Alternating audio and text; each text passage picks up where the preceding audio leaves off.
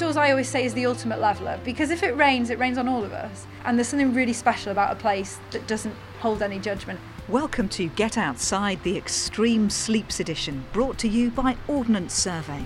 The mountain was my headboard, the grass was my mattress. I, I just felt so good. In it, outdoors writer Phoebe Smith outlines her epic high altitude camping challenge. I can reveal there will be some cliffs, a very large tree, a prominent skyscraper, a gorge, and a stadium. Tells a few adventure tales. Suddenly, the lightning struck on the rock just next to us, and we both looked at each other and said, yeah, we probably should get down. So we had to abseil off very, very quickly. Explains why wild spaces matter. The reason I love looking at this map is one, it's of my favourite place. Two, it's of my mum's mountain. We'll hear how extreme sleeps have meant raising funds for a youth homelessness charity. We get to choose to go and sleep in these strange places because it's quite fun. But actually, there's a lot of young people out there who don't get the choice and they're sleeping in some very strange places because they don't have a home to go to. And detail how you can start wild camping adventures all of your own.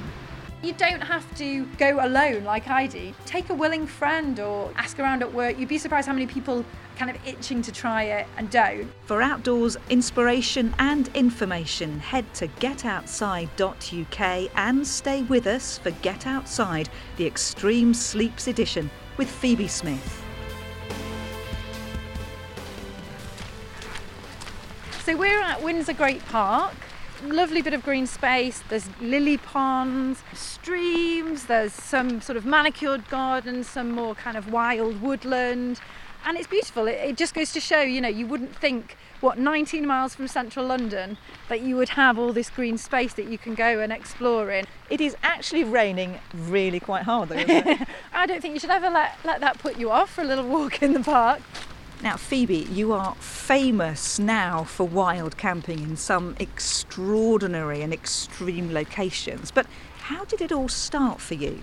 I was never into camping when I was a kid. You couldn't have paid me enough money to make me camp, but I found myself in Australia sort of 12 years ago and a friend asked me to go and sleep in a swag bag, which is basically a cover for your sleeping bag, out in the red centre, so the middle of the outback. And the briefing we had from the guide before we went to sleep was a list of all the things that could kill us in the night from deadly snakes to spiders to scorpions to even ants if they bit you enough times. And I was really like, why have I agreed to do this? But it was an incredible night. It was seeing the light play as the sun set on the rocks. It was seeing the stars come out. And then it was waking up the next morning to not only a wonderful sunrise, but that feeling of exhilaration that oh wow, look, I did it and I survived it and nothing did kill me.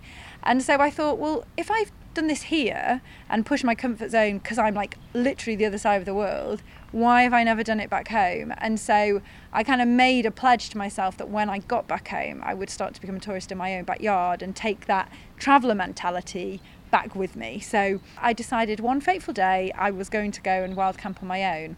I was met with kind of a wall of things are going to go wrong and you're going to be attacked and mugged and but I'm quite a stubborn woman so I was like nope I'm going to be fine and it was pouring with rain. It was so heavy that the rain was bouncing upwards from the from the tarmac but when I arrived it completely changed and I had blazing sunshine the likes of which I've never seen and I grew up in North Wales and everything seemed really great and I conquered my first summit and I felt really good and then the inevitable happened. You know, it, it got dark, I was falling asleep, and I heard footsteps outside the tent. And suddenly everything I told those those naysayers was going to be there was now outside my tent. And I was convinced there was like an axe murderer coming to get me. And I had to steel myself to kind of open the tent door. And I looked outside, ready to meet my maker, sort of thing. And um, yeah, it was just a rabbit because it's always just a rabbit. And I thought, come on, Phoebe, this is silly. So I, I fell back to sleep, had a really good night's sleep, woke up the next morning. The mountain was my headboard, the grass was my mattress. I, I just felt so good. And by the time I got back to my car, I was really badly sunburned. I'd run out of water, I'd been got midge bites all over me. But I never forget catching sight of myself in the rearview mirror in the car and just seeing this really unglamorous, kind of spotty, red, sweaty face looking back and thinking, I've never looked any less glamorous, but I've never looked any better. Like I feel like I could conquer the world now. And it was from that moment I was this sort of wild camping addict and I just wanted to push these sleeps further and further. Do you see it more as going from something or going to something? People, when they pass me, are like, why is she going out? When we're going back in. But I always say I think it's the opposite that they're actually going out and I'm going in because when I find myself in in the wilderness, in in these wild landscapes, I do feel like I'm connecting with something more way. And in, in some ways, you're disconnecting from the madness of emails and social media and all these things that attempt to distract us. But you're reconnecting with the natural world, and there's nothing so incredible feeling and so kind of fulfilling about that. And suddenly everything you thought was really important your deadlines your your to-do lists they're suddenly not so important anymore because it's just about being in that moment and enjoying it. And then the best thing is always the morning. It's always because often I'll walk in somewhere and it's dark when I walk in. So even though I've looked on my map before I go in and have a good sense of the terrain I've not always seen it before. So the morning is always what I call my reveal moment. And it's that moment when I open the tent door or the bivy flap and I I actually get sight of where I am, and it never fails to excite me. And that can be whether it's a snowstorm, whether it's just claggy mist everywhere, or whether it's gorgeous sunshine. It doesn't matter. It's it's that thrill of like here's something new, and I'm doing this, and I can do this, and it's it's wonderfully liberating. And what about those really extreme sleeps? What challenges have they seen you take on in the past? I've slept at all the extreme points of mainland Britain by myself on consecutive nights. I'm on the top of Snowdon on my first of my sleep through peaks for Centrepoint. Um, as you can see, it's a little bit windy, but then I am on the summit of the highest mountain in Wales trying to get a good night's sleep. So I gave up my Christmas last year to uh, sleep the three peaks. So slept on the summit of Snowdon, followed by Scafell Pike, then Ben Nevis to raise money for homeless charity. I really wish I could show you the stars because they look incredible. I'm always kind of looking for the next kind of ultimate pitch and you know from mountaintops to caves to hanging in the trees I'm always trying to find just a really exciting place to spend the night because you know why can't the nights be as much as an adventure as the days?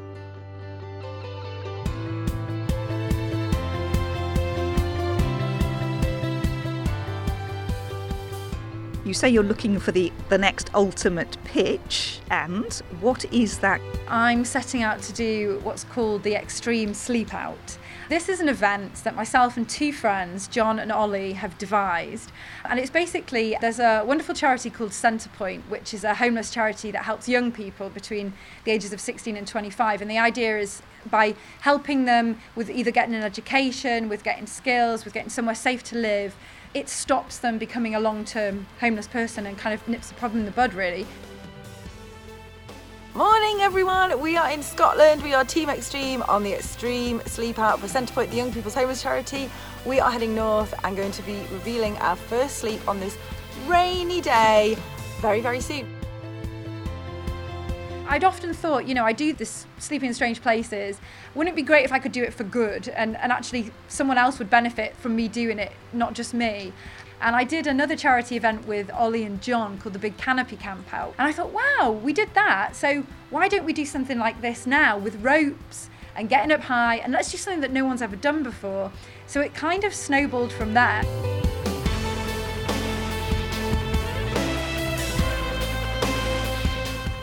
Hello from Strathy Point. That's right, this is our planned sleep for the Extreme Sleep Out Night 1. So we ended up picking out 10 different places, starting in the far north of Scotland, with crazy sleeps on both man made buildings and natural landmarks. It's proved difficult getting permissions for all of them, but it's definitely going to be extreme, even for me. For the most of the time, we'll be sleeping on something called a portaledge. Basically, it's like a platform, a sleeping platform, that you hang from a rock or from a tree. Finally, in the portaledge. It was pretty hairy getting here. There's a lip of rock to climb over, which, you know, not my strong point, not many people's strong point. Dangling into thin air, really. The ledge, of course, is freely suspended, and as I'm trying to get into it, it's moving around it's there's unclipping, reclipping, there's hanging stuff up. So that's sleeping on portaledges. I mean, how on earth do you train to learn how to do that? I took the opportunity to go cliff camping in Colorado in a place called Estes Park, which is just on the border of Rocky Mountain National Park. hired a guide and we set up this it was on a side of a cliff, this beautiful view out over the mountains and trees. And we were just sitting there. We had some lunch on the ledge, and we were started to haul up all our gear. So we'd set it up on the ground, ready to pull up a bag with sleeping bags in. We were just getting settled, and suddenly we heard thunder. And uh, we looked over, and we could sort of see it was in the distance. So we both said, "Well, we'll we'll, we'll leave it. We'll be fine. It might just rumble on by." It kept rumbling louder and louder, and we kept saying, "Oh, it's fine, it's fine." And then suddenly the lightning struck on the rock just next to us, and we both looked at each other and said, yeah, we probably should get down. So we had to abseil off very, very quickly and try and dismantle the portaledge, take all the bits down. And then, of course, we still had the 45 minute walk out, which became a 20 minute run as the lightning was flashing all around us. You can manage wind, you can manage rain, but lightning strikes when you're surrounded by metal on a rock face, yeah, definitely the right thing to do is to leave. And how easy is that to sleep? People have asked me if I'll be scared and if it will be uncomfortable sleeping in one. And I've said, actually, it's going to be very strange to be like for 10 full nights with two other people. I said, that's going to be the, the real hard bit for me. We'll be firm friends by the end, or we'll not be speaking to each other ever again. There's nothing as enjoyable as a hot drink in the rain. It is such a treat um, heading out to do some recording with an extreme sleeper because she comes with a a little mini stove. Never, never want anyone to be uh, hungry or thirsty. So biscuits, coffees, well, cappuccinos, not just not just a regular coffee. And so yeah, that'll boil up nicely while it's thundering somewhere over there. I bring in the thunder back from Colorado. We're huddled. Is huddled? Are we huddled? We're huddled, I We're, say. we are technically huddled in a pavilion type thing in Windsor Great Park uh, by Lily Pond. It's raining. It is hammering down. it's so we- thundering. It's thundering. so we've sh- sought shelter, which strikes me as by far the most sensible thing to do. A hundred percent. So yeah. we've just had a cup of tea, and on your lap you've got some maps. I do. So talk us through. What have you got there? Which one there? So this is the Explorer 17. This is Snowdon. This is my favourite map because so I grew up on the edge of Snowdonia National Park, and my mum, who sadly died in 2001, we scattered her ashes on a mountain called Tryfan in Snowdonia. So the reason I love looking at this map is one, it's of my favourite place. Two, it's of my mum's mountain. And so when I look at it, I can read all these contour lines, all these cracks. I can see them in my mind as I'm looking at them on the printed page. I've spent many a happy night up on the range, which is known as the Glyders, which you can see you've got Glyder Fawr, Gliddervac, then you've got Bwlch Tryfan that takes you onto Tryfan itself. And it, it's just such a wonderfully accessible but feels very proper mountainous uh, place in Britain. So you can see all these, not only the tight clusters, but all these little black lines on to show the crags. This is prime, what we call scrambling territory, which is kind of the um, the kind of the grey line between walking and climbing, which is so you have to use your hands to steady yourself. So you're sort of climbing, but it's not so technical. You need a rope and a harness and a and a helmet and all that. But it's it can be really really exciting. So between Tryfan and Glyder Fach, you can do this thing called the Bochlwyd Horseshoe, and you have a lovely ridge here called Bristly Ridge, which I think is such a great name for all these little spiky rocks that you have to kind of climb your way through. Uh, and on the top, you just have some amazing features. Uh, so you have something called Castell y Gwynt, which means Castle of the Wind, uh, and it's it's almost I describe it as like a collection of shards of rock that look like um, if a giant was throwing darts into a dartboard, they've all kind of landed all together a cluster like in that bullseye, and it, it's just a spectacular sight. And I've been up here every season, and in winter it's particularly spectacular because all the rocks have got that coating of ice. Um, and Castell y Gwynt suddenly looks like you know the frozen fairy tale castle, um, but it's any time of year really. And, and and it's funny, a lot of people will go to Tryfan or the two Glyders, Gliddervar and Fach, but if you just walk a bit further past them to places like Egon and over onto the top of what they call the Electric Mountain, which is Elidir Fawr and Volgok, you'll hardly see anyone because people just don't seem to go that way. So it just goes to show, even on a popular ridge, just going a bit further than everyone else, going away from the kind of well beaten track, uh, you can have a place completely to yourself. And you mentioned that within here is your is your mum's mountain. Yes. Why is it her mountain? So when she when we knew she wasn't very well, it was obviously very difficult to discuss with her what would happen when, when we lost her. Um, but I, for whatever reason, one day uh, we were driving back from, from Chester, which is uh, you know an English border town with, with North Wales, and I said, "What would you want to happen with you?" And um, she said, "Oh, I think I'd like my ashes to be sprinkled on Tryfan." And when I asked her why, we happened to be coming up, down this hill, which you come down to not long after coming into Wales, called Rhuallt Hill. And on a clear day, you look out and you can see Snowdonia in the mountains, and you can make out Tryfan distinctly because on the top it has two rock pillars almost, which they call Adam and Eve. And the very, very brave slash slightly insane people will jump from Adam to Eve to gain the freedom of Tryfan. But because of that, it's very, very noticeable from any other mountain. So she said she wanted it there because no matter if I'm if you know I lived somewhere else or you know moved abroad or whatever, whenever I came home, I'd have to go down that road and I would see that and think of her. And it totally works because even if it's behind cloud, I still know it's out there and I, I think of her every time. It's better than any sort of headstone could ever be. Um, and now when I'm on Tryfan, I just really feel like she's there with me um, for you know whether she is or not no matter what you believe there's just something quite spiritual about being there on that mountain for me maps can be about memories as well definitely they? yeah this is this is yeah like i said it's like opening a, a book and looking into my into my family so this is OL4. This is one of the English lakes, the northwestern area. And I chose this one because Buttermere Lake is one of the prettiest lakes, I think. The reflections you can get of, you know, High Stile and High Crag and Fleetwith Pike on a clear day is just the stuff of landscape photographers' dreams. But also, I, I, I like this place called the Ennerdale Forest, which is um, a project to rewild this woodland. And I went walking with a ranger there. They encourage you to get off the path, so to not follow the path.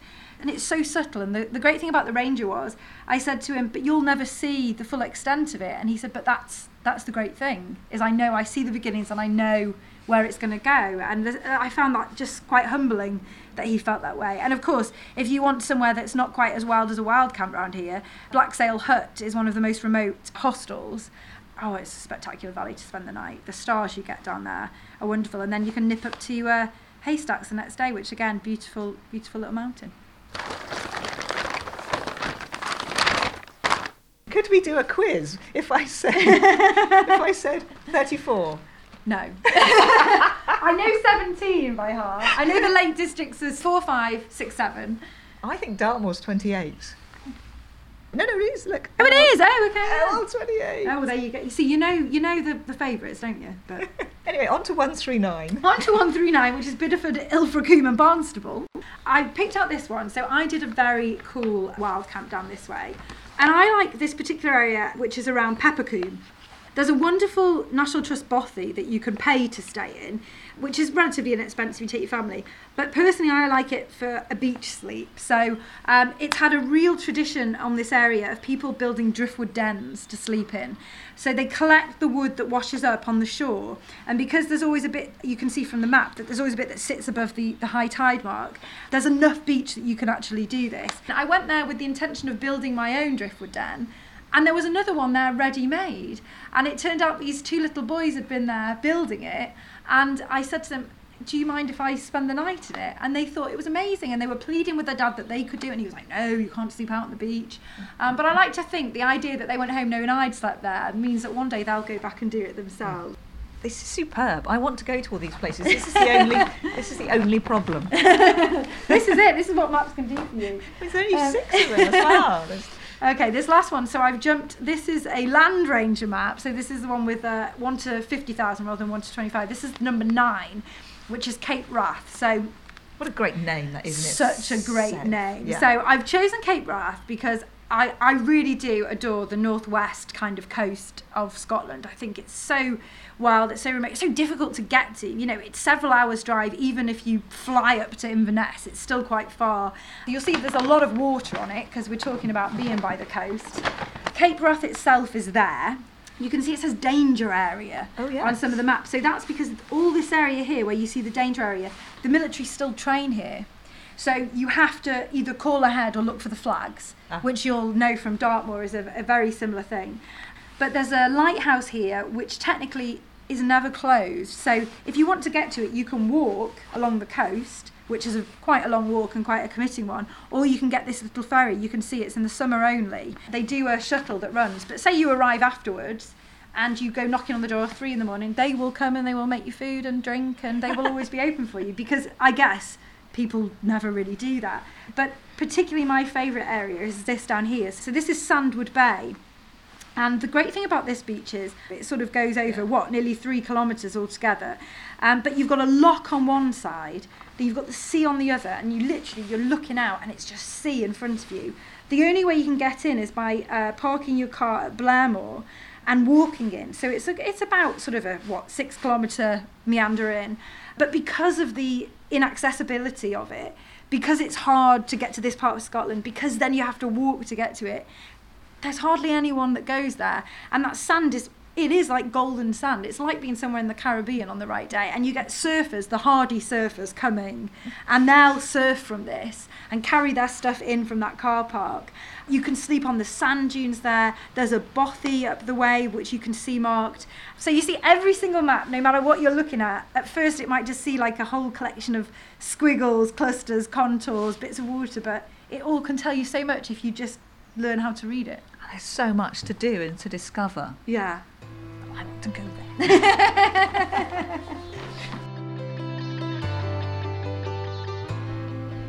so if people are thinking, okay, Phoebe Smith, I am now inspired. Of course, there's a wealth of tips and guides at getoutside.uk. But what are your five get outside steps to starting wild camping? The thing that I always do myself is I always have a bag packed ready, which I call my go bag, and I keep that sort of normally in the boot of my car, maybe by the front door. Uh, and it's just because you will always find an excuse not to do it. But if you have the bag packed with everything you need, so it has all my camping stuff in, you know, my sleeping bag, my tent or bivy, my extra layers, food, gas, and a stove, it's got it all ready to go.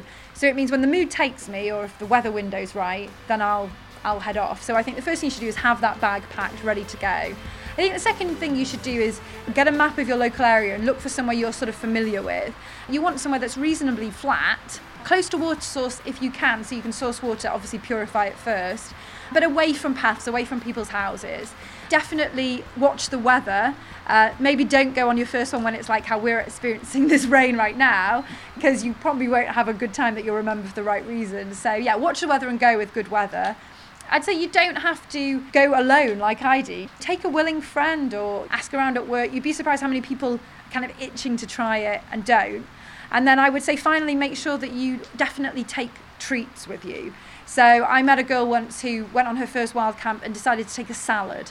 Now, this is not the kind of venue where you need to worry about healthy eating. You are burning everything off with your walk in, with your activity. So, have the stuff that you really want so that it's a treat. So, for me, I'm a chocoholic, so there's always hot chocolate for bed and some chocolate as well. Some people it might be a cheeky sort of tipple of wine.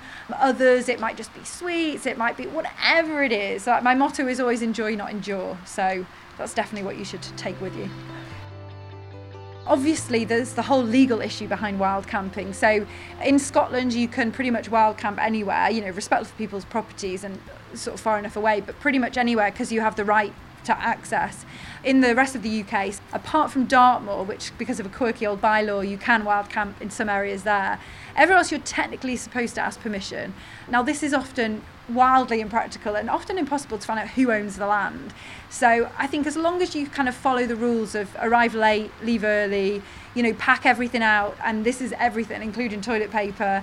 And I always take a rubbish bag with me to take other people's rubbish if I find it, because I think rubbish breeds more rubbish. We know that. So if you can take out everyone's trash, then you have a much greater chance of keeping a place beautiful and not let it get spoiled for everyone else. And a final thought about you and, and the wild spaces how do they make you feel? These wild spaces just allow me the space just to be without me having to define any of what I am and without me having to to kind of be anything but just me in that moment. I think I'm I'm as guilty as most of us that, you know, my life is kind of governed by really quite tight deadlines of fitting so much in, of running around and and it's very easy to not take the time to just sit, stop, and just notice and just be a little bit mindful of everything. And you know, you can go out for a walk and you know whether you're going to sleep there or not but just going for a walk even i find can sometimes really clear your head and just kind of just calm things down and just slow things down. And and it, yeah it is just that space. You just the outdoors i always say is the ultimate leveler because it doesn't care whether you're a man or woman whether you're rich poor whether you're fat thin the color of your skin what you believe in none of that. Because if it rains it rains on all of us and if it's sunny, it's sunny on all of us. And there's something really special about a place that doesn't hold any judgment and you can just go and be in it. For more on wild camping and stacks of other outdoors inspiration and information, head to getoutside.uk.